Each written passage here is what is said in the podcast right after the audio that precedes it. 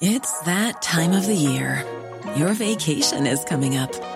You can already hear the beach waves, feel the warm breeze, relax, and think about work. You really, really want it all to work out while you're away. Monday.com gives you and the team that peace of mind. When all work is on one platform and everyone's in sync, things just flow wherever you are. Tap the banner to go to Monday.com.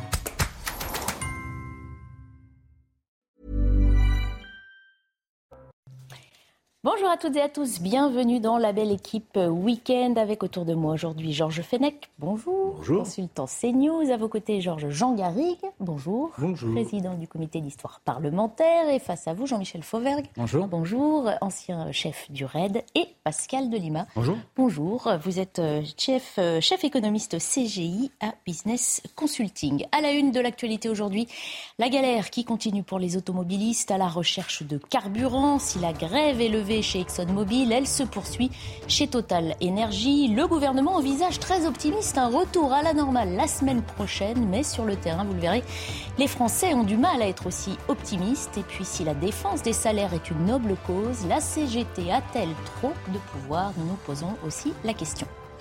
Où en est-on euh, dans la lutte contre l'islamisme à l'école? Deux ans après l'assassinat de Samuel Paty, le nombre de signalements pour atteinte à la laïcité en milieu scolaire augmente. De quels moyens, de quels outils manquons-nous encore pour éradiquer l'islamisme rampant à l'école et plus largement dans notre société? Nous en débattrons. Et puis nous reviendrons sur euh, ce dernier refus d'obtempérer survenu hier soir à Paris, porte de Vincennes. Le conducteur qui a percuté un véhicule avant de rouler en direction des fonctionnaires de police a été touché par leur tir. Les passagers sont en fuite. Et puis l'indignation euh, des personnels de France Télévisions. Aurore Berger, actuelle chef de file des députés Renaissance, est nommée au conseil d'administration du groupe. Halte à la mainmise du gouvernement sur la télévision publique. Voilà ce que dénoncent les syndicats. Nous y reviendrons également. On commence par faire euh, un point sur l'essentiel de l'actualité avec un journal de Mickaël Dorian. Le corps d'une fillette de 12 ans a été découvert dans une malle. Quatre personnes ont été placées en garde à vue. Elle a été retrouvée hier soir en bas de son immeuble dans le 19e arrondissement de Paris. Sa disparition avait été signalée à la police. Une enquête a été ouverte pour meurtre sur mineur de moins de 15 ans. L'heure est au bilan pour la loi séparatisme promulguée en août 2021. Depuis, et selon Gérald Darmanin, 99 mosquées et salles de prière ont été contrôlées. 16 sont actuellement fermées et près de 800 étrangers radicalisés ont été expulsés du territoire. Une marche pour défendre le maintien de la statue de Saint-Michel était organisée ce matin au Sable d'Olonne, organisée par l'amicale sablaise des parachutistes qui souligne son attachement à son histoire. La justice a confirmé son retrait au nom de la laïcité. Et puis au moins 40 personnes sont mortes après l'explosion d'une mine en Turquie. Le drame s'est déroulé hier soir dans le nord-ouest du pays. 58 mineurs ont pu se sauver par eux-mêmes selon les autorités. 28 d'entre eux sont blessés alors que le feu dans les galeries est quasiment sous contrôle. Pour beaucoup, c'est devenu la nouvelle activité de leur week-end trouver du carburant. Le nombre de stations-service rencontrant des difficultés d'approvisionnement, malheureusement, euh, enfin plutôt officiellement, a légèrement régressé. On parle de 28,5% contre 29,2% auparavant. C'est le ministère de la Transition énergétique qui le dit. Mais malheureusement, disais-je, parce que sur le terrain, la situation est bien encore très compliquée pour de nombreux automobilistes. La grève sur les sites de Total Energy est maintenue. On va y revenir dans quelques minutes. On va d'abord justement aller voir sur le terrain comment ça se passe, retrouver notre journaliste Maureen Vidal. Bonjour Maureen, vous êtes dans une station-service d'ici les Moulineaux. On voit derrière vous hein, qu'il y a toujours euh, de l'attente. Euh, quelle est exactement la situation? Exactement, Barbara, je me trouve devant une station totale à ici les Moulineaux dans les Hauts-de-Seine et regardez, regardez la file d'attente ou plutôt les files d'attente hein, puisqu'il y en a tant sur le boulevard que dans la rue juste à gauche sur plusieurs centaines de mètres. Ça s'étend, comme vous voyez sur ces images d'Olivier Gangloff, hein, plus de deux heures d'attente. Un homme nous a même confié attendre depuis 10 heures ce matin, donc quatre heures d'attente.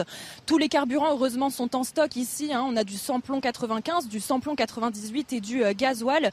On a pu échanger avec quelques automobilistes qui patientent.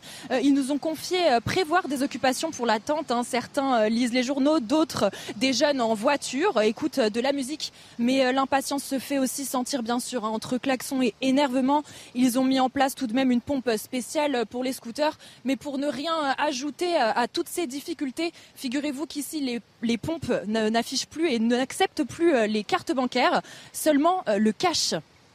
Mhm. Merci euh, beaucoup Maureen Vidal. Merci également à Olivier Gangloff qui vous accompagne. On a un petit peu l'impression hein, que le pays a changé de visage ces dernières semaines. On a la crise économique d'une part, et puis Jean Garrigue, voilà qu'on on en arrive à des files d'attente désespérées pour avoir du carburant. Est-ce qu'on est entré dans une nouvelle ère de notre pays, d'un petit délitement de notre société ou de l'organisation de notre État? Non, je crois que là, franchement, il ne faut pas, il faut pas exagérer. La, réalité, c'est qu'on a une surenchère d'un syndicat qui représente 2,3% euh, des, des, travailleurs français, je crois, des salariés, qui mhm. s'appelle la CGT, et à travers le militantisme et un certain nombre de règlements de compte et la préparation de la succession de M. Martinez, on a choisi euh, des actions coup de poing dont on savait, parce que ça avait été le cas en 2010, qu'elles allaient euh, contribuer à une paralysie du, système. Euh, en ayant en plus en perspective cette, cette journée de, grève qui est, prévue dans quelques jours, mardi. Mmh. donc je pense qu'il faut quand même bien identifier les responsables. Les responsables, c'est d'abord ceux qui ont choisi ce type de grève, d'autant plus préventive. Alors je vais parvenir sur en plus toutes les euh, concessions qui ont été mm. faites par la direction de Total, même si elles ont été tardives. On peut, on peut, on peut incriminer le gouvernement en disant ils ont été un peu lents euh, à la détente. Ils ont sous-estimé euh, l'impact de ce, de ce mouvement. En même temps, quand vous avez une grève préventive, faut-il faut prendre des mesures préventives par rapport à une grève préventive? C'est quand même assez compliqué. Ah, c'est normalement l'objet des négociations, justement, qu'on peut faire en amont pour éviter la, la catastrophe. Seulement, quand, quand, vous voyez que vous obtenez un certain nombre de concessions, des concessions importantes, plus 7%, etc., des, des primes, et que ce syndicat continue euh, la grève, c'est qu'il y a évidemment derrière des intentions euh, politiques et syndicales, parce que ça se joue sur, ces deux plans. Et je dis que là, on est effectivement dans une période de, euh, de tension, de, de, de difficultés. Moi-même, j'ai fait la queue pour obtenir de l'essence comme tous les, comme tous les Français. Mais attention, euh, raison gardée, on n'est pas dans le, dans, le chaos. D'ici quelques jours, peut-être quelques semaines, les choses vont rentrer dans l'ordre. C'est voilà, on, il y a un troisième tour social, c'est clair. Il y a des gens dans ce pays qui veulent un troisième tour social. Mhm. Maintenant, ne tombons pas dans cette, espèce de, de, fantasme du, du chaos. Euh, on sait qu'il y a beaucoup pas tant un, un, fantasme qu'un peut-être un début de constat. En tout cas, ça interroge. C'est vrai qu'on parle d'effondrement de, euh, de, la fonction publique, d'un délitement de l'éducation nationale, de problèmes à l'hôpital, à la police, et on fait la queue pour du carburant. On va, on va ouvrir le débat aussi, peut-être voir quand même la, carte des, euh, des disparités régionales, parce qu'il y a effectivement des régions plus touchées que d'autres. Regardez euh, cette carte dans le centre euh, Val-de-Loire, on parle de 42,2% hein, des stations qui rencontrent au moins une difficulté sur un carburant. Vous le voyez, moins 37% dans les Hauts-de-France, moins 25,5%. Non, pardon, Île-de-France, 37% et 25,5% dans les Hauts-de-France, vous n'êtes plus député, Jean-Michel Fauvergue, mais c'est vrai qu'on dit souvent que gouverner, c'est prévoir. Est-ce qu'on peut imputer une part de responsabilité au gouvernement qui, certes, avait insisté dans un premier temps hein, pour demander aux dirigeants de ces groupes pétroliers eh bien, d'essayer de, calmer la colère et qui n'y sont pas parvenus et qui aujourd'hui ben, sont inactifs Alors gouverner, c'est à la fois prévoir ce que l'on peut prévoir et c'est réagir face, à ce qu'on ne peut pas prévoir. Euh, est-ce qu'on est peut reprocher au gouvernement de, de ne pas avoir anticiper ou en tout cas commencer euh, à travailler sur, euh, au, au, début de la crise. Alors je pense que euh, plusieurs choses. D'abord, la crise, elle, est, elle, elle, arrive au bon moment stratégique de la part de la, de la CGT. Pour le, pour le, le choix du moment, c'est bien joué. Mmh. la deuxième chose, c'est que euh, à chaque fois qu'il y a une crise, et dans le domaine privé en particulier, normalement, on, laisse faire les accords de branche mhm. avant que de déclencher les CRS, les gendarmes mobiles ou les réquisitions. Mhm. Donc c'est ce qui a été fait et on monte en puissance, et le gouvernement monte en puissance. Mais pourquoi il monte en, il monte en puissance? Il monte en puissance pour pouvoir assurer aux Français qui vont au boulot et qui sont pris en... Alors, bah, pour ceux qui vont au boulot, on a des témoignages tous autour de nous, hein, de gens qui ne sachant pas comment faire leur plan, oui, enfin, euh, vont pas aller au boulot ou en tout cas réduisent leur activité. Et certains sont bloqués qui vont faire le plein euh, en semaine en particulier, c'est pour aller au boulot. Vous avez des infirmières libérales, vous ah ben avez des, des, des, gens en scooter qui font des livraisons, etc., etc. Donc, qui sont pris. Euh, euh, alors, je vais pas employer le, le, le, le mot de, de, prise en otage, mais qui sont euh, pris à la gorge, en tout cas, par la, par la CGT. Par la CGT, comme a dit Jean Garrigue. Hein. Pourquoi? Euh, Tout simplement parce que euh, au niveau de la CGT, vous avez trois combats mhm. actuellement qui sont importants pour un combat euh, parmi les fédérations entre la fédération de la chimie et la fédération de l'éducation nationale pour la succession de Martinez qui va arriver, euh, de Philippe Martinez qui va arriver euh, euh, l'année prochaine. Vous avez un deuxième combat sur la primauté du, de, de, de, la manière de faire, c'est-à-dire la manière forte par la CGT par rapport à la CFDT, qui est le premier syndicat Mais ça, de France. On le sait déjà, on le sait. la CGT fait toujours des actions. Et vous avez aussi et surtout, et c'est important de le savoir, une, une, une inter intersectionnalité des luttes. On, on, va essayer d'arriver jusqu'à mardi pour euh, pouvoir mener le combat politique, parce que la CGT est un syndicat politique, crypto-communiste, euh, pour, pour, mener le combat jusqu'à mardi, mercredi, pour que les luttes se rejoignent. Mhm. C'est effectivement le but. Hein. On entend de, ils essayent de tenir le mouvement jusqu'à mardi pour faire la jonction avec cette journée de mobilisation. Euh, Pascal Denieman, on est là sur le, le, nerf de la guerre, le carburant qui est devenu essentiel à, au fait que nos différentes activités tournent et que chacun puisse euh, bon, il y a beaucoup de choses qui ont été dites, hein, presque tout d'ailleurs, hein, sur les conséquences économiques, sur le nerf de la guerre, le carburant de l'économie, etc. Il faut prendre un peu de hauteur, je crois, sur ces sujets, regarder un peu ce qui s'est passé dans l'histoire économique. Euh, les, grandes grèves, le en nombre de grèves, quand on regarde toutes les grèves depuis déjà 70 ans, mmh. euh, les grèves les plus dures ont toujours été liées au secteur de la raffinerie. Ça a été le cas après la Seconde Guerre mondiale. Pendant 10 ans, on a eu des grèves et puis une crise ensuite. Ça a été le cas également euh, au moment des chocs pétroliers où on a eu des grèves aussi et puis une crise économique qui s'en est suivie.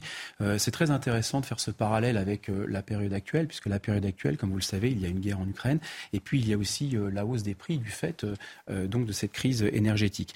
Moi, je dirais, je, vais, je vois trois choses. Hein. Euh, et c'est vrai qu'il y a, à mon avis, trois types de conflits sociaux qui sont très très latents dans cette crise. Euh, et le premier, c'est évidemment une, une, je dirais, une, une tension entre les profits et les salaires. Voilà, ça c'est évident. On parle beaucoup de la taxation des super profits. Il y a derrière tout cela cette, euh, cette question des super profits et euh, des salaires. Il y a une deuxième question qui est les grandes multinationales, les super profits, etc. Et puis les PME et les toutes petites entreprises qui souffrent beaucoup plus hein, que les multinationales, on le sait. Et puis euh, il y a aussi une dernière et qui, pour moi, à mon sens, est, est la plus importante. Et c'est ce qui s'est passé déjà dans les années 50, c'est qu'il y a une transformation euh, de l'économie euh, de la raffinerie. Il y a une transformation du secteur pétrolier. Mhm. C'est-à-dire qu'il y a le monde d'avant, il y a le monde de demain. Il y a aujourd'hui énormément d'automatisation dans le secteur de la raffinerie, beaucoup de chômage, beaucoup de précarité. Euh, et par conséquent, il y a cette nécessité de se transformer pour aller vers les métiers de demain de la raffinerie. Et ça se fait toujours dans la douleur, c'est ça Et tout à fait. Et donc cette transformation, on est en plein dedans. on va passer peut-être vers plus de véhicules électriques, etc. Il y a une pression une vraie pression sur ces énergies fossiles. Et je pense que c'est aussi lié, c'est une troisième raison. Voilà, c'est juste pour poser un peu le, constat.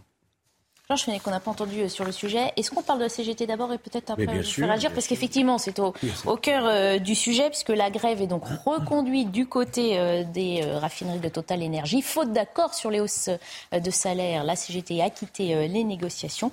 Et nombre, de nombreux Français se disent un petit peu exaspérés de l'attitude de ce syndicat. C'est ce qu'on va regarder tout de suite. La colère monte contre la CGT. Les automobilistes, qui patientent parfois plusieurs heures pour faire le plein d'essence, ne comprennent pas que la grève continue. Ça fait 50 ans, ils n'ont jamais rien existé, ils acceptent jamais rien. C'est toujours eux, si vous voulez, qui bloquent le pays. C'est inadmissible. Je peux les comprendre, mais à un moment donné, quand on donne un peu, il va falloir qu'ils acceptent le peu qu'on a donné parce que dans toutes les entreprises, c'est la même chose. Hein. Euh, nous, on veut travailler, on veut pas d'aide, on veut pas de trucs, on n'est pas des assistés, mais il faut qu'ils arrêtent maintenant, ça suffit. Cet automobiliste craint même une répercussion sur son porte-monnaie. On va débloquer quelques millions, on va leur donner des sous pour avoir l'augmentation qu'ils demandent. Ils vont les récupérer chez nous en augmentant l'essence. Quelque part, c'est nous qui subissons la grève et c'est nous qui allons payer, si vous voulez, ce que les grévistes euh, demandent. Mais tous ne sont pas d'accord et soutiennent la démarche de la CGT. S'ils sont en grève, pourquoi ils sont en grève? Il y a bien une raison. quand on a des dividendes autant que, que Total le fait, mais il faut quand même, euh, il faut partager. Moi, je les comprends. Selon le gouvernement, les tensions devraient perdurer encore quelques jours. Mais il ajoute qu'une fois que le travail aura repris, un délai inévitable sera nécessaire pour remettre en place les chaînes d'approvisionnement.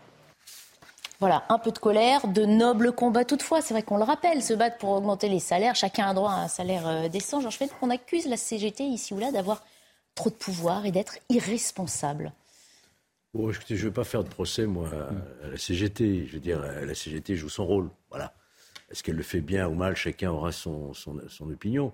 Moi, ce que je constate, c'est que cette crise, elle était tout à fait prévisible. Et d'ailleurs, elle vient de très loin. Hein. Elle vient de plus loin. Elle vient depuis au moins 2019, de 18, 19, c'était déjà les gilets jaunes, c'était déjà la revendication du pouvoir d'achat. Donc on est face à une grande contestation, je dirais, qui risque effectivement de faire tache d'huile sur la question des salaires. Et imaginons une seconde que les fonctionnaires embrayent également, parce que les fonctionnaires, certes, ont eu euh, une augmentation du point d'indice et 3,5%, etc., mais on est en dessous euh, de l'inflation. Donc si les fonctionnaires aussi s'adressent à l'État non pas comme responsable de tout et de rien et de tout, mais comme employeur, c'est-à-dire celui qui verse les salaires, mhm. vous risquez d'avoir effectivement une coagulation, comme on dit, euh, des luttes. On voit déjà que la RATP, la SNCF euh, annonce une, journée massive euh, de, de manifestations. il y a deux choses. Il y a demain, il y a une journée à l'appel hein, de, la gauche, une partie de la gauche. Sur, et la fille sur euh, la, vie, la vie moins chère, j'ai oublié l'expression exactement, hein, sur euh, le pouvoir d'achat. Et puis il y a cette journée de mardi, effectivement, euh, là, la ah, intersyndicale, pour toutes les autres questions que vous avez soulevées. c'est qu'effectivement, c'est la question des salaires aujourd'hui. C'est la question des salaires qui est posée. Et est venue ensuite se rajouter comme de l'huile sur le feu cette question de d'une répartition tout à fait inéquitable entre le capital total et les salariés qui ont dit, mais enfin, qu'est-ce qui se passe? Ils s'augmentent de Près de 11 milliards de bénéfices D'ailleurs, je ne me souviens plus, mais il y a eu des grands patrons de grands groupes qui sont tombés à cause de ça, hein, dans le passé, à cause d'augmentation inconsidérée euh, de revenus. Donc ça, ça a été d'une maladresse extraordinaire. Mais le, le vrai problème, c'est le problème des salaires qui touche maintenant toutes les catégories sociales, pas uniquement les gens de Total qui ne sont pas finalement au bout du compte trop mal payés par rapport à d'autres. Hein. Donc ce qu'on peut craindre, c'est effectivement une une, crise sociale et, des manifestations et on ne sait pas jusqu'où ça peut aller. C'est vrai qu'il y a aussi une guerre des chiffres hein, sur cette question des salaires. Hein. Philippe Martinez lui-même s'est un petit peu emmêlé les pinceaux euh, la semaine dernière. Euh, Mais non, je, pense que Georges a raison de le, souligner. Le, problème central, il est là. Et, ça, dépasse même euh, largement effectivement le problème de, Total parce que c'est la question de la redistribution des, bénéfices dans, dans une société en crise comme la nôtre, dans une société où il y a une superinflation, etc., et où la la question du pouvoir d'achat est centrale. Donc euh, ce que pose le, problème de, Total, c'est ça, parce que les, salariés de Total voient que ce Pouyanné s'est fait s'est augmenté de 50%, que les dividendes des actionnaires ont explosé, etc. Donc il faut poser ce problème de fond dans la société française. On devrait le poser de manière euh, sans doute plus, plus générale et, l'État a un rôle à jouer là-dedans. D'autant plus que, comme le souligne Georges, ce problème se pose pour les fonctionnaires, pour, le, pour les sociétés qui travaillent avec l'État, etc.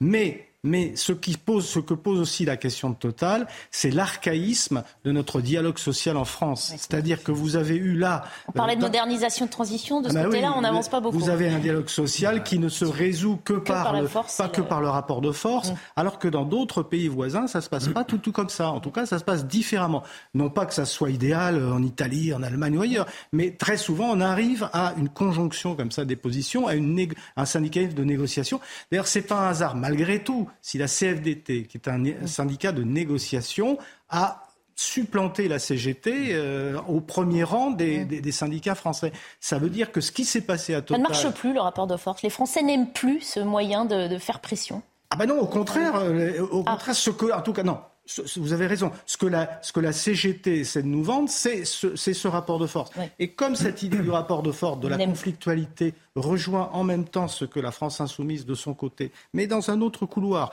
euh, essaie aussi de, de, de, propager dans le, le débat public, on a euh, cette idée de, de, convergence là qui est un peu dans, dans l'air. Mais si vous voulez, pour moi, ce que, ce que ça pose vraiment, c'est l'urgence d'essayer de moderniser le dialogue social dans ce pays. Tout à fait, tout à fait, je suis d'accord avec ça. En fait, ce qui est amusant, c'est que euh, on, a, on a aussi un problème de génération. Hein. On l'a pas dit tout à l'heure, c'est un quatrième point, c'est qu'on voit par exemple les marchés financiers mm. s'effondrent pas tant que cela. Pourtant, il y a, y a, y a une, crise sociale importante parce que sur les marchés financiers, vous avez encore l'ancienne génération qui est présente et qui n'a pas l'habitude vraiment de voir autant d'aléas autant de, de, en pandémie, ils connaissent pas, ils on n'a pas connu, c'est ma génération. Euh, truc, bon voilà, et donc c'est tout nouveau, il n'y a pas encore cette réaction-là. Et sur ce type de crise sociale, c'est pareil. Et en réalité, la génération euh, nouvelle qui arrive, qui est celle qui, qui, va, qui va en fait mettre en place un nouveau modèle, mmh. cette nouvelle génération-là, elle, en l'occurrence, contrairement au marché financier, mmh. n'a pas l'habitude de négocier avec les syndicats de la même façon aussi. Et puis elle a la foule de la jeunesse. Et... La de la jeunesse. et sur la question des salaires, ça c'est très important, c'est que moi je suis absolument convaincu qu'on vit une transformation économique et numérique. Et on, va, ce qui se passe en Europe, c'est ce qui s'est passé aux États-Unis il y a 10 ans, et ça s'est passé aussi dans les raffineries là-bas. Hein. Mmh. C'est qu'en fait, on a une transformation économique et numérique, qu'il y a une très forte automatisation, en particulier sur les classes moyennes et les fonctions support. Ça crée beaucoup de précarité. Même si le chômage est bas, on a beaucoup de précarité qui arrive. On a des top jobs en haut extrêmement rémunérés qui arrivent, une pléthore de mini-jobs à la base très très faiblement rémunérés. Donc tout le travail et toute la prise de conscience sur le marché du travail, c'est qu'il faut créer plus de salaires, plus de valeur plus de salaire, plus de valeur en essayant de créer des nouveaux métiers qui sont les métiers de demain, les métiers de demain de la raffinerie avec toutes les innovations disruptives. Bon, c'est mon secteur d'activité, donc on l'étudie beaucoup. Et ça, c'est un élément extrêmement important. Je ne reparlerai pas du, revenu universel, c'est hyper polémique, c'est n'est pas le sujet du jour, mais ça fait pas, c'est un des éléments. Et, et il est évident que tant qu'on ne prend pas conscience que le monde est en train de bouger, on va continuer à être dans un schéma franco-français, c'est je n'y arrive pas, je ne veux pas bouger, donc j'embête les autres. Jean-Michel Fauvergue. Oui, moi je crois que dans cette, euh, dans cette crise de, de, l'essence, euh, il y a eu, euh, enfin de, de l'énergie, il y a eu deux chocs psychologiques. D'abord, euh, le fait que les majors euh, aient, fait des profits euh, importants et, la CGT a joué là-dessus et ils ont joué au bon moment et, sur le bon thème. et la deuxième chose qui s'est un peu retournée contre la CGT, c'est le fait aussi que les salaires de, des gens des raffineries aient été rendus publics. Mmh. Et, là, ça a un peu exaspéré les gens qui, qui font la, qui font la, la, la, queue, la queue aux stations. Donc c'est quelque chose d'absolument important à voir. Et euh, sachant aussi que, et là on rejoint euh, ce qui a été dit, sachant aussi que effectivement la CGT a une marque une marque, une, une, image de, de, de, de, syndicat dur qui ne négocie pas mhm. et qui, fait, euh, qui, qui, essaye de passer en force. Et, contrairement à la CFTC. Mais l'avenir, le, l'avenir euh, c'est effectivement, ça a, été dit, ça a été dit sur ce plateau par les divers intervenants, l'avenir, c'est à la discussion, à la, à la, à la, négociation dès le départ mhm. entre syndicats et dans les branches, et pas la discussion avec le gouvernement à un certain moment. Avec un moyen de pression qui incommode euh, des gens qui, on va dire, n'y sont ça, rien. Ça se passe souvent très bien dans les branches. Dans les mhm petites, moyennes entreprises, etc., ça se passe très bien. Mais là, il y a une capacité, si vous voulez, à, projeter dans le débat national, par rapport à l'opinion, cette image de conflictualité. Mmh. Parce que c'est ce qui. C'est l'image de marque de la CGT, effectivement. Voilà. Et alors, juste un dernier mot, parce que le gouvernement, lui, a l'air plutôt confiant, hein, euh, assez optimiste. Euh, il faudra deux à trois semaines pour retrouver une situation de marche normale, mais euh, l'exécutif dit, dans le courant de la semaine prochaine, ça va aller mieux. Ça a l'air difficilement crédible quand on voit ce qui se passe sur le terrain dans les stations. Ouais, alors sur l'économie, c'est à peu près 200 millions de pertes par jour. Cinq jours, c'est un milliard. Le PIB est à 3100 milliards, donc on va à 0,03% de PIB. On va dire on va facilement dire bon voilà, euh, c'est pas très grave quoi. Ah bon d'accord, c'est ça. Traduisez pour les matheux euh, que nous ne sommes pas tous. Les analyses macroéconomiques, c'est toujours le problème. Hein, les analyses macroéconomiques sont déconnectées de la réalité. Mais si Regardez les conséquences sur les personnes. peu importe finalement ce que ça donne, c'est le, problème au quotidien. Le drame aujourd'hui, c'est que l'économie étant pas une science exacte, mais les macroéconomistes vont arriver et vont vous dire que c'est 0,3, c'est pas très grave, mais c'est pas une science exacte, donc c'est de l'humain. Et sur le terrain humain, sur le terrain du mental, de la résilience, parce que le gouvernement parle beaucoup de résilience. Bah, elle n'est pas là du tout. Les enfin, la bandeau, la résilience, ça fait euh, trois ans que les Français sont résilients maintenant. Tout à fait. Ans et bah, demi, facile. Hein, ça, va continuer. Voilà, jusqu'à quel. Euh, Donc euh, ça, c'est un vrai problème de ne pas, pas avoir un projet global où les gens sont motivés pour aller travailler. Je crois que c'est quelque chose qui m'inquiète.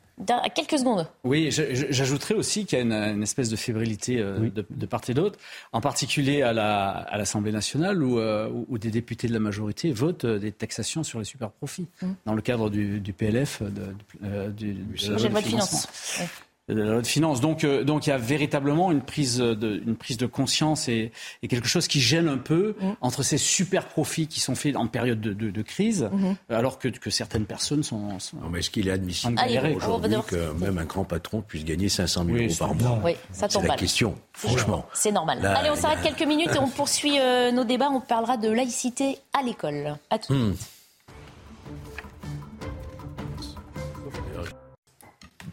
Nous reprenons notre débat dans un instant. On fait d'abord un point sur l'essentiel de l'actualité avec Mickaël Dorian. Nouveau refus d'obtempérer à Paris. Un automobiliste est décédé hier soir après avoir été mortellement blessé par balle dans le 12e arrondissement. Deux policiers sont en garde à vue. Selon plusieurs sources policières, trois hommes étaient à bord du véhicule que les forces de l'ordre ont tenté de contrôler. Les deux autres occupants ont pris la fuite. L'heure est au bilan pour la loi séparatisme promulguée en août 2021. Depuis et selon Gérald Darmanin, 99 mosquées et salles de prière ont été contrôlées. 16 sont actuellement fermées. Près de 800 étrangers radicalisés ont été expulsés du territoire. Et puis le forfait de N'Golo Kanté pour le mondial euh, au Qatar semble inévitable. Le milieu de Chelsea est rattrapé par une blessure aux ischio-jambiers. Il devrait être absent des terrains pendant trois mois et ne pourra donc pas disputer la Coupe du Monde qui débute le 20 novembre. Coup dur pour le champion du monde aux 53 sélections qui depuis l'Euro 2021 n'est apparu qu'à trois reprises avec le maillot tricolore.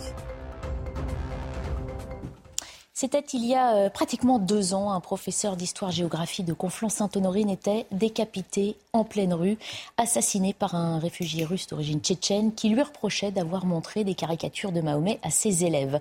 Depuis, Samuel Paty est devenu malgré lui le nom et le symbole de la lutte contre le terrorisme islamiste à l'école.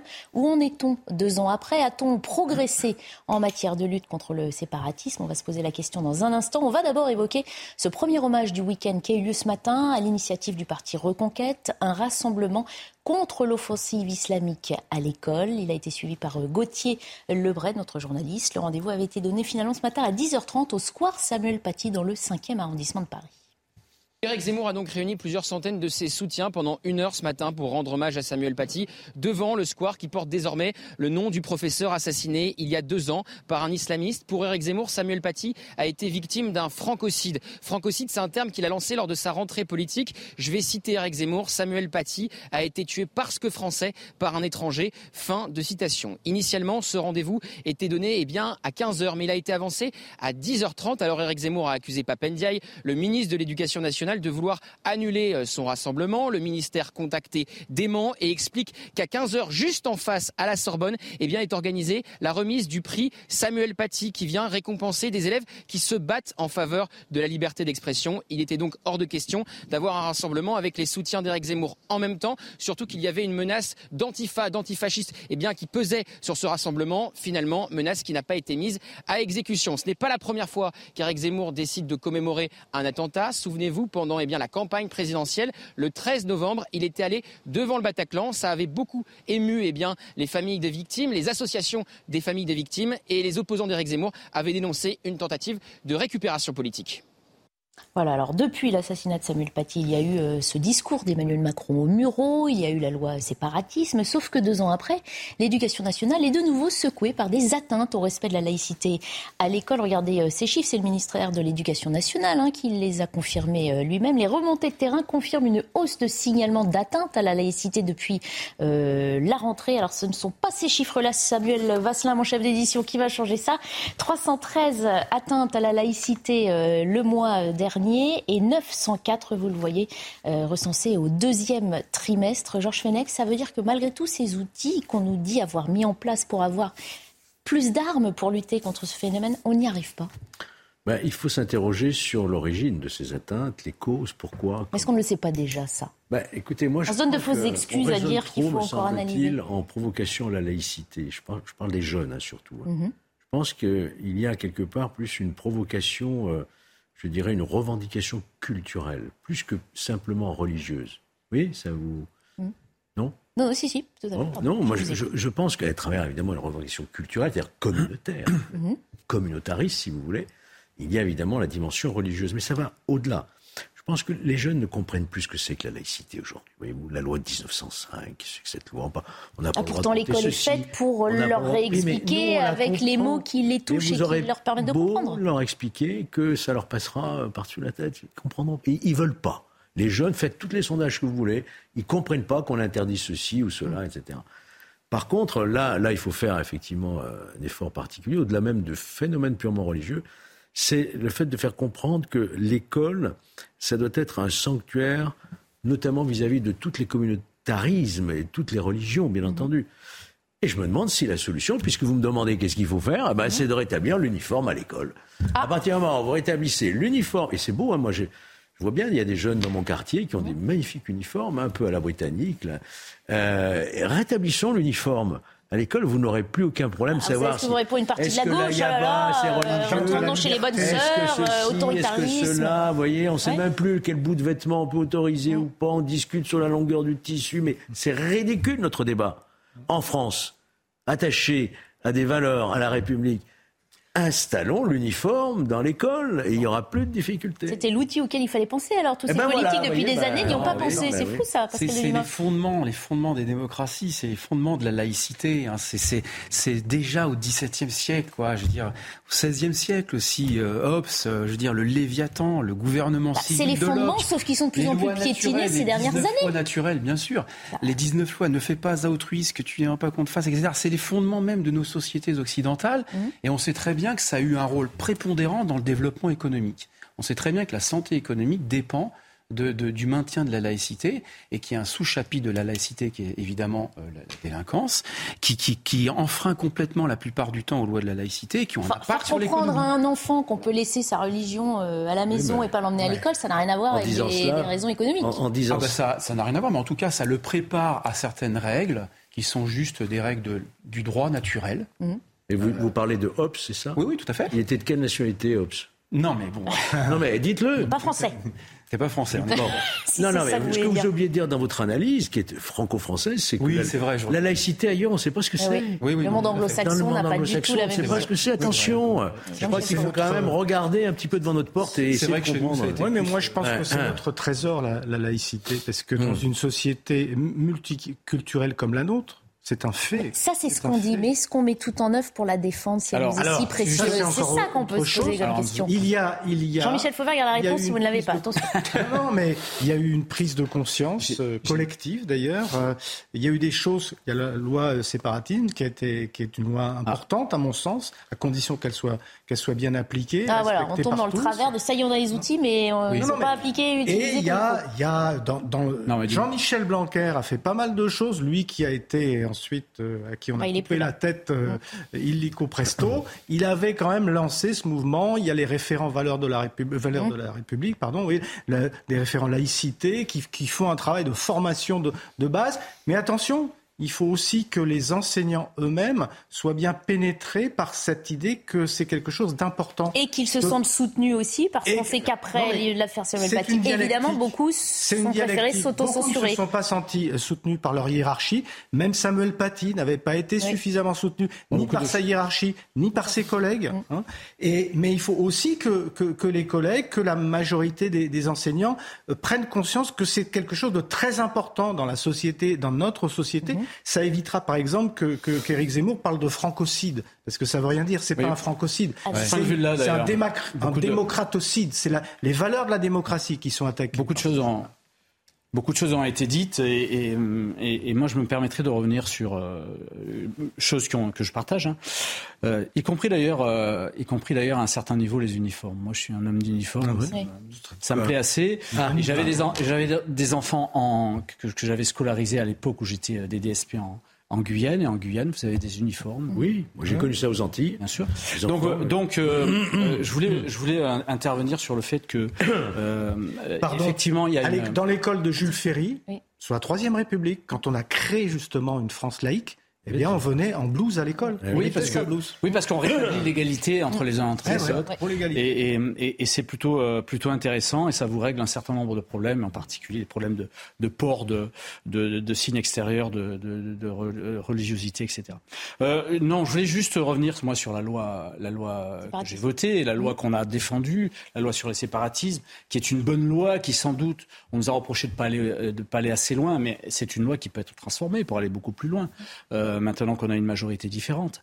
Euh, c'est une, c'est une loi qui a même qui a produit des effets. D'ailleurs, Darmanin le dit. Alors on a les chiffres, c'est les chiffres qui sont revenus tout à l'heure un petit peu plus tôt, mais on va pouvoir les. Bon, c'est une loi qui a produit des effets sur les fermetures de mosquées, sur les 800 expulsions que Darmanin euh, disait tout à l'heure. C'est toujours pas les bons chiffres. C'est toujours pas les bons chiffres. On est reparti sur l'essence, mais c'est pas grave. on va arriver. Mais si vous avez aujourd'hui une augmentation du nombre de faits qui sont signalés, peut-être aussi est-ce dû à une certaine libération de la parole aussi au niveau des enseignants. Euh, c'est la question que j'ai posée en plateau quand on a évoqué ça, mais les gens sur ce plateau étaient très pessimistes pour dire oui, mais on peut pas se féliciter que la parole se libère sur ces questions-là. Mais non, on peut pas se les féliciter, mais on peut se féliciter que le combat aujourd'hui est porté. Alors regardez, voilà, on a les chiffres. Hein, 26 614 opérations de contrôle, euh, effectivement, des lieux qui sont fermés, d'autres qui sont euh, surveillés, d'autres mises aux normes. On hein, on peut se féliciter, on peut se féliciter que le combat soit porté. On peut se féliciter que les ennemis de la République aient été désignés, à savoir les frères musulmans, à savoir les salafistes, à savoir. Oui, enfin, alors parfois on a du mal à les expulser si on ne les met plus sur notre territoire aussi. Hein.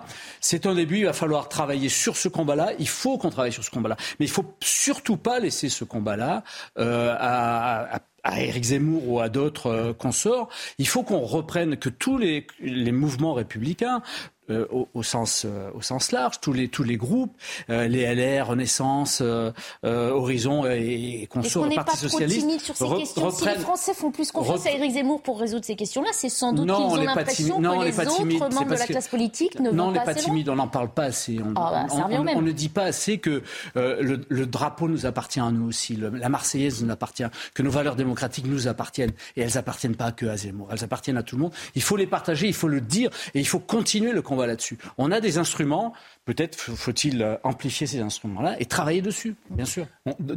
L'objectif de tout cela, je précise, c'est euh, l'égalité des chances, parce que l'égalité des chances, passe par la laïcité. Et ça a déjà été développé, démontré, je pense. J'aime bien les auteurs aujourd'hui. John Rawls, par exemple, Théorie de la justice. Quelle nationalité Encore américain. Enfin, il est américain, décidément. Je suis inspiré par le monde anglo-saxon aujourd'hui. Vous êtes déjà vendu mais... euh, Atlantique, c'est pas possible. Non, mais voilà. Mais, mais c'est dans, dans, dans, le monde de John Rawls, le, la, la, méritocratie américaine, bon, voilà. Qui, voilà, la méritocratie, encore un mot que certains ne veulent même pas entendre prononcer. Il y a des fondements religieux. Il y a des fondements religieux, mm. euh, protestantes aussi. Et, et, si vous voulez, ça permet aussi de trouver un équilibre social. C'est quelque chose d'important. Mais il y avait un modèle méritocratique français, je le répète, qui, s'est créé sous la Troisième République. où On avait justement cette idée d'égalité entre qui d'égalité. Bah, ce qui était porté comme exemple à l'époque, c'est retourné en fait contre la société et est aujourd'hui dénoncé. C'est ça euh, le problème. Vous avez vu les obsèques de la reine Elisabeth. Mm. Toute la Grande-Bretagne toute la Grande-Bretagne. On ne peut pas comparer non plus nos. Non, mais je veux dire, euh, il y avait un phénomène de. Il y avait une unité. C'est en plus que la, reine est, euh, comment dirais-je Chef de l'Église anglicane. Elle est chef de l'Église mhm. anglicane et que dans le, même dans le protocole Grande-Bretagne, numéro 2, c'est l'archevêque de Canterbury. Non, on ne peut pas comparer nos systèmes. alors revenons à notre euh, situation en France, parce qu'on le disait, hein, dans les classes, les professeurs, d'autres professeurs, hein, font face à de nouvelles altercations, à des menaces. C'est le cas euh, d'un enseignant d'histoire-géographie de Gironde, à la suite d'un cours sur le Reich en Allemagne. Une mère de famille est venu rencontrer l'enseignant et lui a rappelé ce qui était arrivé à son collègue Samuel Paty. un témoignage glaçant recueilli par Antoine Estève, Jérôme Rampenou avec Augustin Donadieu. Les faits remontent au mois de décembre 2020, deux mois après l'assassinat de Samuel Paty. Stéphane Didier, alors professeur en zone d'éducation prioritaire, remarque le comportement suspect d'une de ses élèves. Lors d'un devoir, la collégienne refuse de répondre aux questions qui portent sur le Troisième Reich. L'enseignant lui demande alors des explications. Mais 48 heures plus tard, la mère de la jeune fille demande à rencontrer le professeur. Elle m'a attaqué verbalement directement en me disant que j'étais un, professeur raciste, islamophobe. Elle m'a rappelé de ne pas oublier et surtout de, de, bien comprendre ce qui était arrivé à Samuel Paty. C'est clair, le message il est extrêmement clair. Stéphane Didier regrette l'absence de soutien de son proviseur après cet événement. Euh, il m'a complètement lâché euh, au niveau, euh, au niveau de, de, ce qui s'était passé. Quoi. Il m'a absolument pas soutenu. Surtout pas de vague. Surtout pas de vague. Il voulait pas de vague autour de cette histoire. Cet incident l'a plus que jamais déterminé à défendre la laïcité. J'ai décidé de, si vous voulez, de, de parler à visage découvert pour montrer que je n'ai pas peur. Euh, les islamistes euh, ne cherchent qu'une chose, ils veulent nous faire peur.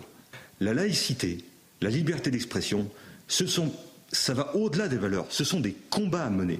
Stéphane Didier a depuis changé d'établissement et de région.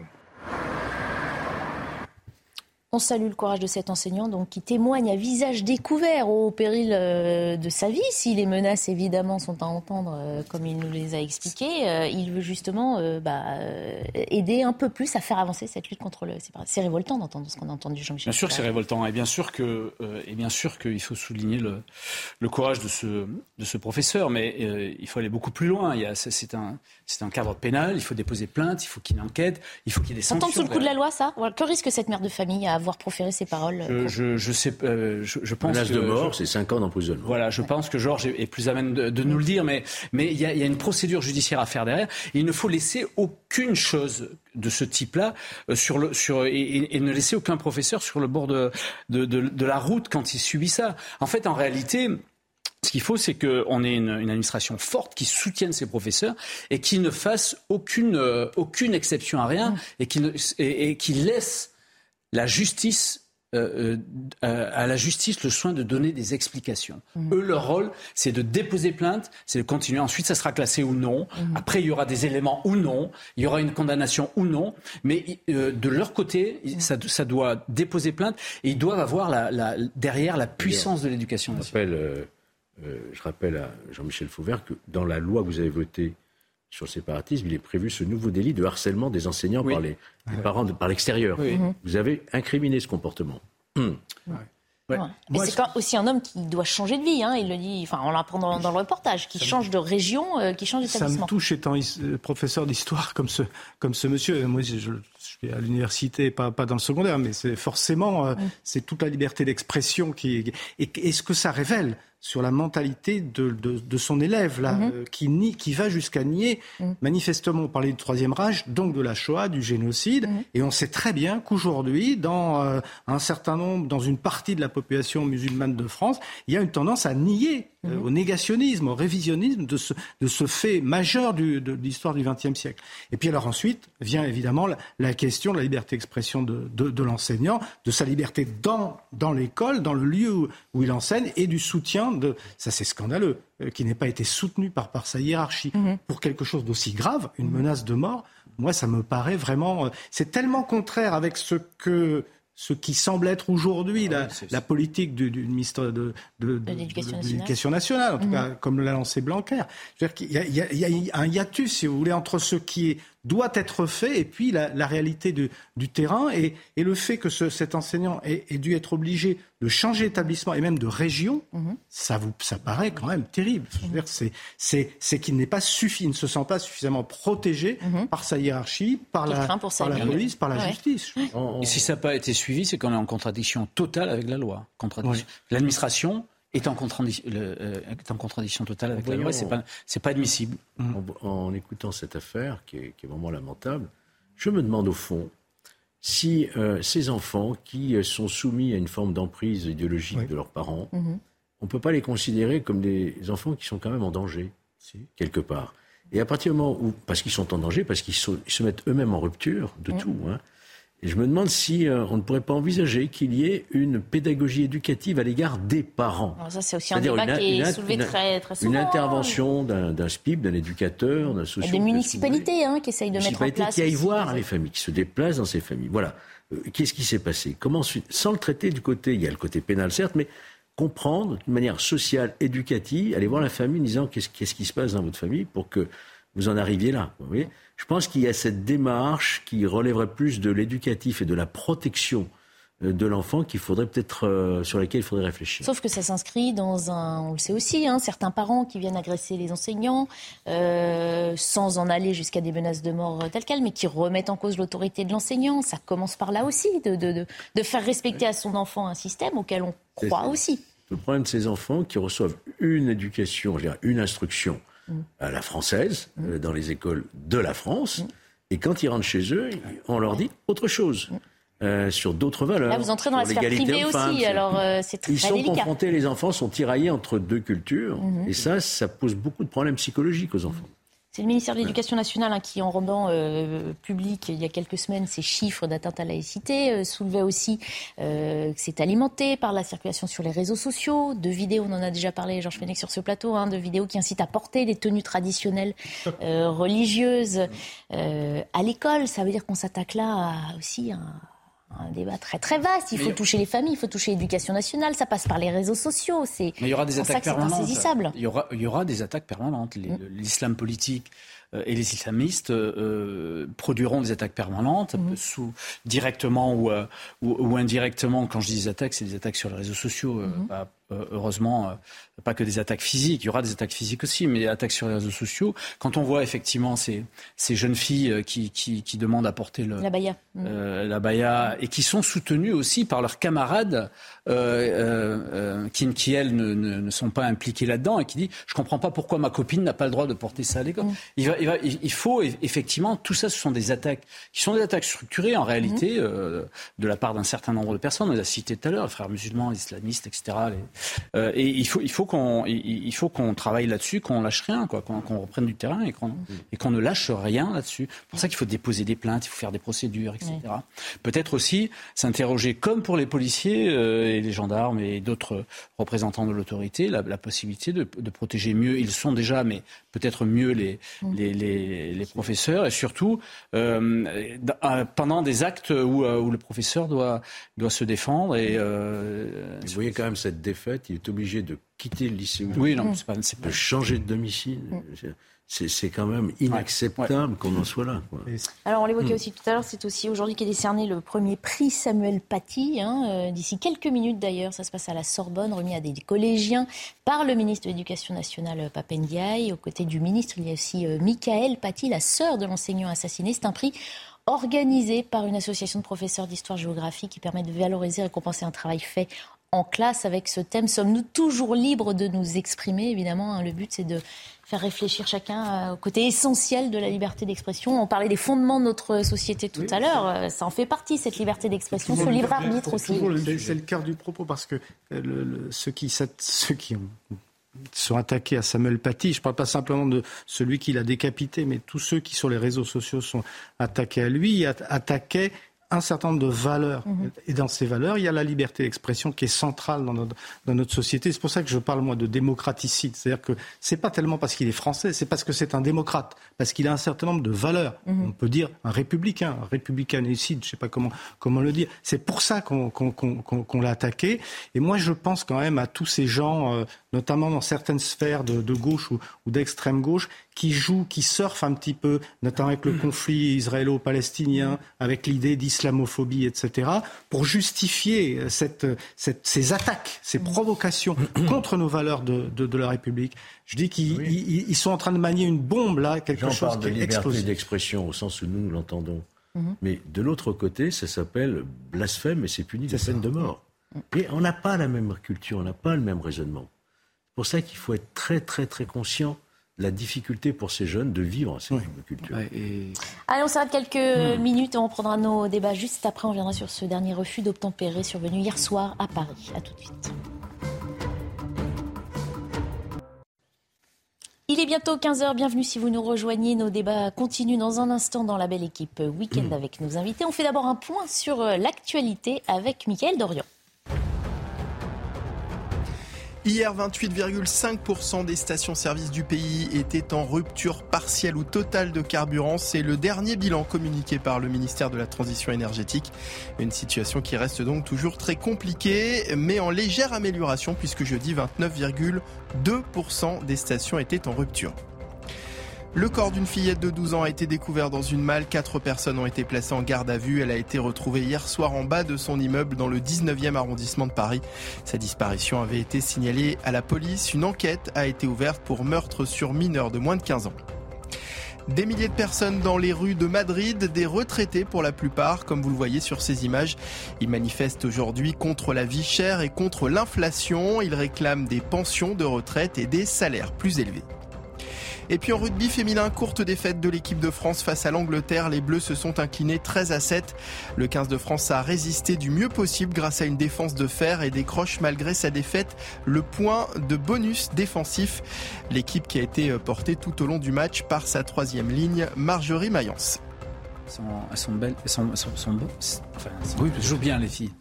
Alors, on reprend nos débats dans un instant, je vous le disais, mais on va repartir à la station-service d'ici les Moulineaux où se trouvait notre reporter euh, Maureen Vidal. Maureen, il paraît que cette station vient de fermer. Exactement. Alors là, la station ferme, elle ferme devant les gens, alors qu'ils font la queue depuis des heures pour dysfonctionnement informatique ici, un problème d'encaissement, ni espèce ni carte bleue ne passe.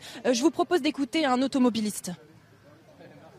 Ah, ce qui se passe, franchement, on n'y comprend rien du tout. Même moi, je comprends pas ce qui se passe. Il y, a eu un il y a un problème de carte bancaire, ils nous ont dit d'aller retirer. Au moment où ils nous disent d'aller retirer, j'envoie ma copine aller retirer, tout le monde est parti retirer. Tout le monde, ça a fait la queue aussi pour aller retirer.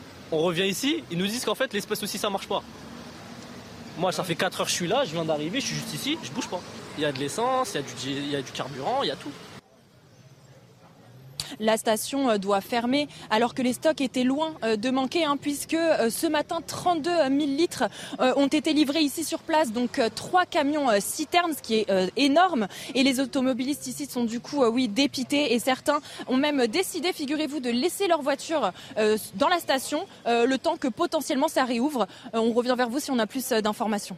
Merci beaucoup Maureen Vidal, merci à Olivier Gangloff qui vous accompagne. Alors là, c'est le cerise sur le gâteau, là, le gag, les gens doivent être fous. Hein.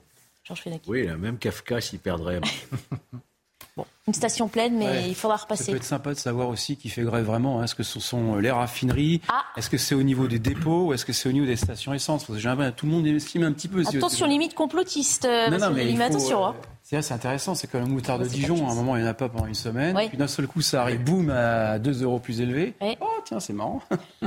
Bon, on en reparlera et surtout Maureen Vidal reviendra vers nous si jamais la, station rouvre. On va évoquer euh, le reste de l'actualité avec ce nouveau refus euh, d'obtempérer à Paris. Un conducteur qui a voulu échapper à un contrôle de police a été euh, mortellement blessé hier dans le 12e arrondissement. Les passagers du véhicule sont en fuite. On revient sur ces faits avec Célia Judas. Il est près de 19h quand deux policiers souhaitent réaliser le contrôle d'un véhicule avenue de la Porte de Vincennes dans le 12e arrondissement de Paris. À son bord, trois hommes qui, face à l'interpellation, refusent d'obtempérer sous les yeux de plusieurs témoins. Ils ne sont, pas sortis de la voiture. Il a voulu esquiver le, contrôle, il a avancé. La police, ils ont, mis je sais pas combien de coups, ils ont tiré. Et le mec, il n'a pas pu, pu s'arrêter. Il, s'est pris les balles, il est mort. Les deux fonctionnaires de police, présents sur les lieux, font alors usage de leur arme de service. En tout, trois coups de feu sont portés, dont l'un d'entre eux atteint le conducteur. Les policiers sont venus au contrôle armes à la main, ont figé la situation, ont demandé au chauffard d'éteindre le, moteur de son véhicule et de sortir de son véhicule. Euh, il, euh, bah, il, a refusé tout simplement ces injonctions, euh, malgré même la sortie d'armes. Et on nous explique que le chauffard a foncé sur les deux policiers, et ce qui a généré la riposte et le tir de deux policiers qui étaient présents au moment du contrôle. Un massage cardiaque lui est rapidement prodigué mais l'individu blessé par balle décède. Les deux fonctionnaires de police ont été placés en garde à vue dans le cadre de l'enquête, ouverte pour homicide volontaire, par personne dépositaire de l'autorité publique. Une enquête confiée à l'inspection générale de la police nationale. Une seconde enquête a été ouverte concernant cette fois-ci les conditions du refus d'obtempérer. Voilà, Jean-Michel Fauvergue, un nouveau bilan dramatique après ce qui devrait être et rester un banal contrôle de la route, un conducteur qui veut s'échapper, et on le précise aussi, des passagers qui ont pris la fuite. On prend la fuite aujourd'hui pour, euh, pour tout et pour rien. Alors après, il faut, le, il faut connaître aussi les antécédents de, de, ces gens-là. Je sais pas, j'ai pas, j'ai pas, j'ai pas capté, j'ai pas capté euh, plus. antécédents, mais la plupart des refus d'obtempérer euh, se font par des gens, je ne sais pas dans ce cas précis, mais se font par des, par des personnes qui sont déjà connues des services de police et qui ont, euh, qui ont un problème avec euh, effectivement euh, l'obéissance à la loi, mhm. comme, euh, comme on dit dans le code pénal. Euh, on, a, on, a, un vrai problème là-dessus et euh, je rappelle qu'il y a à peu près 16 000 ou 18 000, je ne sais plus, refus de tempérer par an, qu'il y a 1% un toutes les 20 à 30 minutes en France. Oui, c'est ça. Il y, a, il y, a, une ouverture du feu sur 1% des cas et sur 1% des cas, encore de ce 1% des cas, il y a des personnes qui sont blessées par balle ou, ou tuées là-dessus. Mais on constate, on constate une, une, une aggravation des faits, c'est-à-dire il y en a de mhm. plus en plus. Euh, même si ça reste dans des proportions raisonnables. Quelquefois, c'est pour un défaut d'assurance ou un défaut de permis aussi. Oui, hein. c'est ça qui est très frappant. Bien sûr, mais ça veut dire quoi? Ça veut dire qu'à un certain moment, euh, dans ce pays où on, où on manque de réponse pénale immédiate, c'est-à-dire que où la justice ne rend pas justice dans des affaires comme ça, euh, eh bien, euh, la justice ne régule plus mmh. ces affaires-là, parce qu'elle elle est chargée de ça aussi, la justice, de réguler ces problèmes euh, de société. Elle laisse un vide qui elle laisse un vide total, complet, qui fait que à un certain moment, eh bien, les, les, choses étant étant ce qu'elles sont, les policiers étant agressés sur leur sur, sur les points de, de contrôle font usage euh, des armes euh, et il y a des enquêtes qui sont ouvertes. d'ailleurs, euh, est-ce que les policiers tirent dernièrement plus ou est-ce qu'on peut parler d'une autorisation alors qu'on le sait que si leur vie est menacée, ils ont autorisation d'utiliser leur arme? Parce qu'on, juste pour préciser, on est à 12 euh, morts dans de telles circonstances depuis le début de l'année. Mais qu'on soit clair, c'est pas c'est pas la hiérarchie ni qui que ce soit, c'est la loi mmh. qui leur donne la possibilité en légitime défense mmh. ou pour arrêter euh, les, véhicules de faire usage de leur arme. Et ils le font conformément à la loi. Et de ce point de vue-là, euh, moi, ce qui me choque aussi souvent, et après je, je laisserai la parole, ce qui me choque souvent, mmh. c'est de voir refus d'obtempérer policiers en garde à vue. Il y a une espèce de... de, de... On sait aussi que c'est la procédure, mais effectivement, ça peut vouloir incriminer injustement, selon vous, la culpabilité des, des, policiers. Euh, Barbara, si vous permettez, moi, le, bandeau que nous affichons là sur notre antenne, refus d'obtempérer un homme tué à Paris, donne la mauvaise me pose un problème. Me pose un problème parce que ça donne le sentiment, si vous voulez, que euh, le fait de ne pas obtempérer un, euh, un ordre de s'arrêter euh, vous donne l'autorisation de tuer. C'est ce qu'a dit Mélenchon, la police tue, etc. Or, ça n'est pas le cas. Ce qu'il faudrait avoir sur ce bandeau, c'est un homme fonce avec son véhicule contre la police, il est abattu. C'est-à-dire que c'est une tentative d'homicide sur des fonctionnaires de police quand on fonce avec sa voiture. Mhm. Et malheureusement, il y en a qui sont tués, il hein, faut, quand même le rappeler, ou handicapés à vie. Hein, donc, ils sont dans un état de légitime défense qui les, qui les autorise, qui les oblige mhm. à faire usage de leurs armes. Vous voyez ce n'est pas le refus d'obtempérer qui entraîne la mort du conducteur. C'est le fait qu'il a tenté de s'échapper en voulant écraser les fonctionnaires de police qui a abouti à l'usage des armes. C'est pour ça qu'il faut être prudent quand on présente les choses. Je suis complètement d'accord. Jean-Michel a donné les, chiffres. C'était une infime minorité dans des cas dans lesquels les policiers font usage de, de, de leurs armes il y a une loi, je crois que c'est de, 2017, qui, euh, qui autorise, euh, au cas où euh, les, le, refus d'obtempérer pourrait occasionner des, des dommages pardon, à mmh. personne ou à, ou à, ou à, autre, ou à autrui. Donc voilà, là, il, par-dessus ça, il faut se mettre dans la peau du policier qui a affaire à ce type mhm. de, cas et qui doit réagir dans la seconde. Ah, ils nous le disent euh, quand ils sont sur ces plateaux, effectivement. On a eu sur ce plateau souvent des, des, policiers, syndicats, etc., mhm. qui, nous, qui, qui, nous disaient à quel point ensuite c'est traumatique pour, pour, pour, pour, ces policiers d'avoir vécu ce, ce genre d'incident. Donc je crois qu'il faut effectivement manier ça avec beaucoup de, de précautions et rechercher effectivement s'il y avait une, une solution euh, euh, la, plus efficace, c'est peut-être effectivement d'éviter que ces cas-là se produisent. C'est-à-dire que tous ces types-là qui sont euh, qui sont déjà qui sont en récidive, qui mhm. sont dans la dans la nature, bah, ne, ne, le soient pas. Pour qu'on comprenne bien sur la voie publique, imaginons qu'il y ait un poste de contrôle de la police. Une voiture passe, on lui demande de s'arrêter, elle s'arrête pas, elle continue sa route. Les policiers n'ont absolument pas le droit de faire usage de leurs armes et ne le font jamais.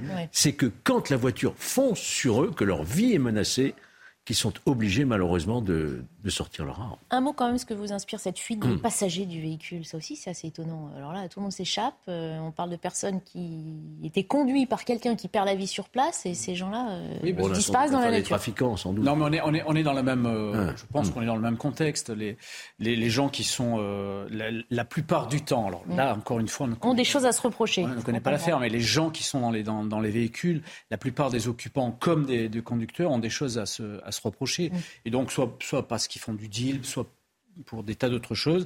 Effectivement, vous l'avez dit aussi, euh, quelquefois ça va, c'est uniquement euh, une absence d'assurance ou une absence de... Encore une fois, qu'on condamne par ailleurs, mais qui ne valent en aucun cas qu'on mette soit sa vie, soit celle des autres en, jeu. on, serait incomplet mm. si on ne disait pas, je pense que c'est l'avis partagé ici, que cette mort est regrettable. Attention, c'est tragique. Et quelle est la conséquence aussi d'un comportement qui est quand même de plus en plus exacerbé aujourd'hui, de refus de l'autorité?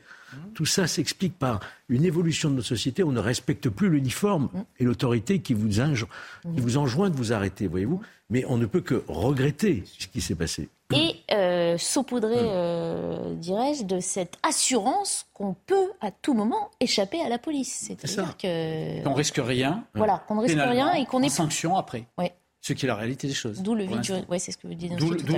D'où l'intérêt de, d'où l'intérêt de la, de la justice au sens général, enfin d'une manière plus précise, des juges jugeants, c'est-à-dire des juges du siège.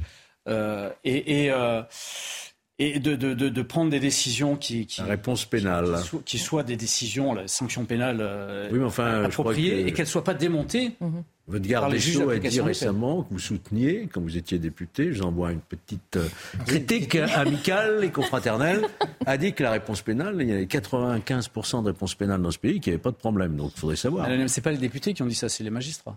Non, là c'est le garde des Sceaux, l'espèce. Ah ouais, il nous reste quelques minutes pour évoquer une toute dernière info. Elle dit ne pas comprendre les reproches de reprise en main politique formulés par les syndicats. Aurore Berger, la chef de file des députés Renaissance, est pourtant au centre de l'indignation de l'intersyndicale de France Télévisions. Elle vient d'être nommée au sein du conseil d'administration du groupe, un poste occupé traditionnellement par les présidents et présidentes des commissions des affaires culturelles de l'Assemblée nationale et du Sénat. Regardez le communiqué de cette intersyndicale aux yeux de France Télévisions des syndicats de France Télévisions, la Macronie a décidé d'envoyer un message fort en désignant la présidente du groupe du parti présidentiel. Message reçu, le loup est dans la bergerie. La volonté de reprise en main politique est claire et nette. Euh, petit tour de table avant d'entendre la réaction d'Aurore de, Est-ce que la louve est dans la bergerie, Jean-Michel Fauvergue? En tout cas, visiblement, euh, les syndicats estiment que ce n'est pas le berger qui est dans la Ah oui, on pouvait faire ce jeu de mots là aussi, bravo. Euh, en fait, c'est délicat comme ce qui est. En fait, j'ai du mal à répondre parce que je vois pas l'intérêt de, je vois pas l'intérêt de ne pas avoir, de, ne pas respecter la tradition et de ne pas avoir nommé euh, la, présidente ou le président, je ne sais pas si c'est un président ou une présidente, de la, commission euh, des affaires culturelles. Parce qu'il est, il est Renaissance, du coup. Donc voilà. Euh, j'ai. Bah, dit qu'elle avait toute la compétence, justement. Oui, justement. Vous pouvez peut-être voir son communiqué. C'est vrai aussi. Elle dit qu'elle ne comprend absolument pas où est le sujet et que c'est un poste au conseil d'administration. Le sujet, c'est qu'on ne respecte pas ce qui, euh, qui, semblait être une tradition. Alors, voilà. Et elle précise qu'elle a été rapporteur des projets de loi sur le sujet. Ce qui est vrai. Ce qui est vrai. Jean-Michel vous comprenez bien qu'elle était la mieux placée pour occuper ce poste puisque manifestement, c'est elle qui a les plus grandes compétences en matière d'audiovisuel, puisqu'elle a fait déjà de grands rapports. Sur cette question, et que donc elle est, Quand Georges Fenech prend ce ton-là, évidemment, on comprend toute l'ironie de ce naturellement la députée qui devait siéger au conseil d'administration. Elle ne comprend pas ce se passe. Bah, elle y avoir, voilà, Sauf que quand on est président de groupe, on a une responsabilité politique et non pas institutionnelle statutaire comme le président de la commission des affaires culturel, rappelons-le. C'est là, c'est. N'essayez pas de me convaincre, je, je suis d'accord avec ça. Je, pardon. Je ne vois pas véritablement l'intérêt politique de, de, ça, parce que que ce soit Aurore Berger ou euh, la, présidente de, de, la commission des affaires culturelles, qui est Renaissance. Elle aurait pu porter aussi bien qu'Aurore Berger. Donc c'est une faute politique. C'est prendre un risque. C'est quelque chose. d'autant plus de se faire attaquer. Aurore Berger, euh, sans, sans, entrer dans les détails de sa vie privée, attend un heureux événement. Donc elle va être un petit peu euh, en retrait des opérations pendant quelques temps. Donc voilà, on, se demande véritablement quelle est quelle est l'utilité. En même temps, moi, ce qui me choque aussi, mais c'est vraiment accessoire, c'est la manière dont les, syndicats parlent de la Macronie. Macronie, dans la bouche d'un acteur public, c'est politique. C'est un, signe d'hostilité politique. Ça paraît quand même un peu étonnant de la part de, syndicalistes de, du service public. Hmm. Oui. Oui, euh, en, principe, on parlerait de, du président Emmanuel Macron. Du gouvernement. Ah oui, du gouvernement. Mais la Macronie, c'est un terme qui est, qui est, un terme plutôt négatif, on va le dire, dans, dans le débat public. Ceux qui Alors, pour revenir sur la défense d'Aurore Berger, puisqu'on a son, son communiqué, elle précise qu'elle a été rapporteure des eh projets de loi hein, sur le eh sujet, qu'elle a porté l'amendement sur l'enjeu de compensation. N'est-ce pas, Georges Fenech, vous vous rendez compte L'enjeu de compensation de la suppression de la contribution audiovisuelle publique. Il n'y avait personne d'autre qui pouvait occuper on ne discute pas sa compétence, Barbara. Effectivement, elle a la compétence pour, pour, pour tenir ce poste. Je ne suis pas là non plus pour la défendre, hein, effectivement. je suis plutôt d'accord pour dire est-ce que c'est pas un peu trop visible Oui, sauf que, sauf que euh, encore une fois, j'insiste là-dessus, il y a une tradition, donc respectons. Moi, je suis, je suis un Respectons les traditions et mettons l'uniforme, et puis voilà. Respectons les traditions. Et de notre côté, en tant que, que, que présidente, que, que chef du, du mouvement à l'Assemblée nationale, mm. euh, elle doit avoir pas mal de boulot quand même. Donc, euh, présidente moi, moi, moi, je. Euh, moi, je voyais ce que faisait euh, Christophe Castaner. Il était au four et moulin quand il était dans ce rôle-là. je ne sais pas si elle pourra tenir tous ces, mmh. ces rôles. de Lima, on vous a pas entendu sur le sujet. On, entend aussi l'agacement de certains qui dénoncent le fait que cette Macronie, justement, dont on parlait à l'instant, entre guillemets, ne prenne même plus de gants, on va dire, mmh. pour tenter de rester discrète. Ils osent tout. Voilà. Oui, bon, en général, oui, il y a eu, il y a eu d'autres affaires. Hein. Bon, enfin, sur le secteur bancaire. Que c'est pas ça qui est gênant finalement que, que des nominations arrivent par-ci par-là, ça de tout temps, ça s'est fait. Maintenant, ça peut rester plus ou moins discret. Le des nominations, il faudrait être complet aussi. Hein. C'est-à-dire que le procès des nominations, des gens qui se enfin je sais pas. Pour moi c'est pas ils se connaissent il y, a, il y a, un réseau comme on dit il y a, bon effectivement c'est pas nouveau hein. on a eu aussi sous l'époque Sarkozy on a eu des affaires comme ça avec l'affaire Pérol euh, pour pour pour les le secteur bancaire et l'immixtion dans le politique. On a ça constamment aux États-Unis aussi entre le Sénat et le monde politique. Y a voilà le monde je dirais presque est fait de situations comme celle-ci. Donc il faudrait ne rien dire ne même plus s'en étonner je crois que le plus important c'est de se dire c'est de, de, de voilà quand même le critère numéro un. Alors c'est peut-être un pour moi, le plus important, c'est comme vous l'avez très bien dit, c'est les dossiers côté compétences. compétences. Je crois que là, il n'y a pas eu euh, de, trop de discussions là-dessus. Et puis le projet pour France Télévisions aussi. On sait qu'il y a une, crise quand même de, de, de la, la, la de, fin de, programmation du service public qui revient de façon récurrente. Si elle peut résoudre ce problème-là avec une belle chaîne de télé. il, faut, il, faut, rappeler. Désolé, on n'a pas, on pas, pas, mis le doigt sur le vrai problème pour l'instant. Ah, il nous reste une minute 45, donc il s'agit qu'on accélère. C'est quoi? C'est que c'est un média public, mhm. c'est de l'information, mhm. c'est de l'opinion. Et donc, ça compte pour un pouvoir politique. C'est pas uniquement le problème bancaire, une banque. C'est autre chose. Ce qu'il faut reconnaître, ce qu'il faut reconnaître. Pareil avec un autre député de Renaissance. Ce qu'il faut, ce qu'il faut reconnaître, ce qu'il faut reconnaître, c'est que pour le coup, on ne peut pas dire que le service public dans le premier quinquennat Macron ait été particulièrement favorable à la Macronie. C'est le moins qu'on puisse dire. Euh, il y a un certain nombre de, de, statistiques qui ont été faites sur les temps de parole, etc., notamment pendant la campagne présidentielle, qui, qui tendent à démontrer que c'est ça n'est plus, ce ne sont plus des médias qui sont dans la botte du, gouvernement comme ça l'était il y a une trentaine d'années. Euh, mhm. les choses ont quand même beaucoup évolué de ce côté-là. Tant mieux d'ailleurs. Tant mieux. Je voudrais rajouter aussi, c'est qu'il y, a plein de députés et, Georges le sait, euh, qui sont euh, nommés à des tas de commissions. Mhm. bien sûr. Moi, j'étais la PNIJ, c'est la plateforme nationale des, des, interceptions judiciaires. Il y en a, il y a, il y a plein d'autres à la CNIL, etc., etc. Ce sont des. Là, on parle du conseil d'administration du. Oui, oui. mais ce sont, des, ce sont des, des, des, fonctions, euh, sauf erreur de ma part, qui ne sont pas rémunérées, il faut le préciser aussi. Il y en a certaines, si, la CNIL, si. La CNIL, c'est rémunéré. Ah, il y a des espèces de jetons bah, Je me suis fait avoir la PNIGE, alors. Ici, elle n'aura pas forcément. Le fait de renégocier, Jean-Michel Elle n'aura pas forcément un rôle. de la République, ça entraîne aussi des indemnités. Oui, non, non, non, ça, entraîne des indemnités de compensation. Des, indemnités de compensation. Je veux dire, c'est pas rémunéré comme un, comme un Elle n'aura pas forcément un rôle décisionnaire non plus. Elle sera une voix parmi d'autres. Hein. De toute manière, c'est une maladresse de la part de, du, du pouvoir, de la part de la Macronie, parce que l'opinion aujourd'hui, elle ne, supporte pas ce genre de, de passe-droit. Mm. Donc je, je pense que c'est une maladresse.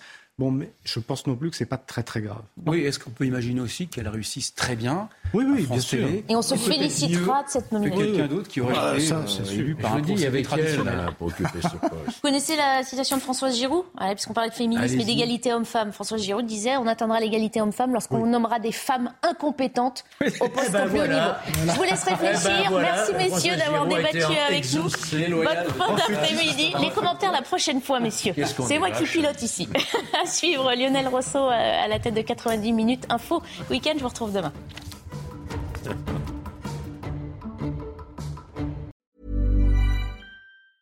Hey, it's Danny Pellegrino from Everything Iconic. Ready to upgrade your style game without blowing your budget? Check out Quince. They've got all the good stuff shirts and polos, activewear, and fine leather goods, all at 50 to 80% less than other high end brands. And the best part? They're all about safe, ethical, and responsible manufacturing. Get that luxury vibe without the luxury price tag. Hit up quince.com slash upgrade for free shipping and 365 day returns on your next order. That's quince.com slash upgrade.